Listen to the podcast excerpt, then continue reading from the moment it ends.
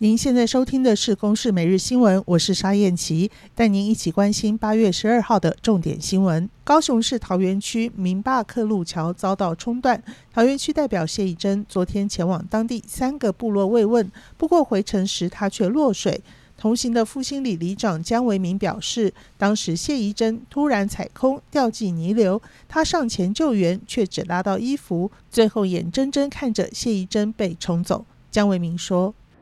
在栏杆，跨在栏杆，我压在栏杆，抓住的时候，泥流就来了。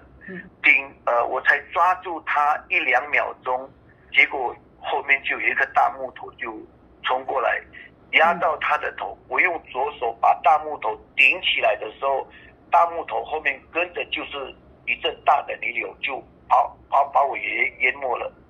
那当我起来的时候，原来我手是空的。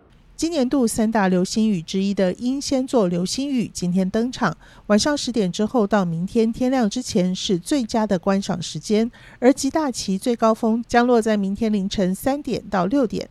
英仙座流星雨出现的时间固定，数量稳定，特色是速度极快，而且火流星数量是所有流星雨之冠。天气好的话，民众可以到空旷没有光害的地方观赏流星雨美景。立陶宛将设立台湾代表处，中国召回驻立陶宛大使。立陶宛总统瑙塞达表示，立陶宛和中国的关系建立在相互尊重的基础上。如果对话变成单方下最后通牒，在国际关系无法被接受。而立陶宛可以自行决定与哪些国家发展关系。一名三十四岁的吴姓男子。利用外送平台系统绑定手机门号简讯认证的漏洞，盗刷多名被害人的信用卡购物，得手商品再以市价的五折卖出，盗刷金额达到八百万元。警方搜证两个多月，将他逮捕归案。